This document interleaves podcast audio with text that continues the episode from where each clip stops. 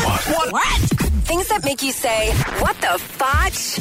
On Power 96.5. California police recently arrested this guy after he got drunk and then broke into a Taco Bell because he was craving taco shells. The 22 year old told cops he wanted a snack. He was jailed after witnesses identified him. So we can all agree that it's terrible to break into a Taco Bell. Yes. Okay? Uh, Sure. Now we can move on. Right.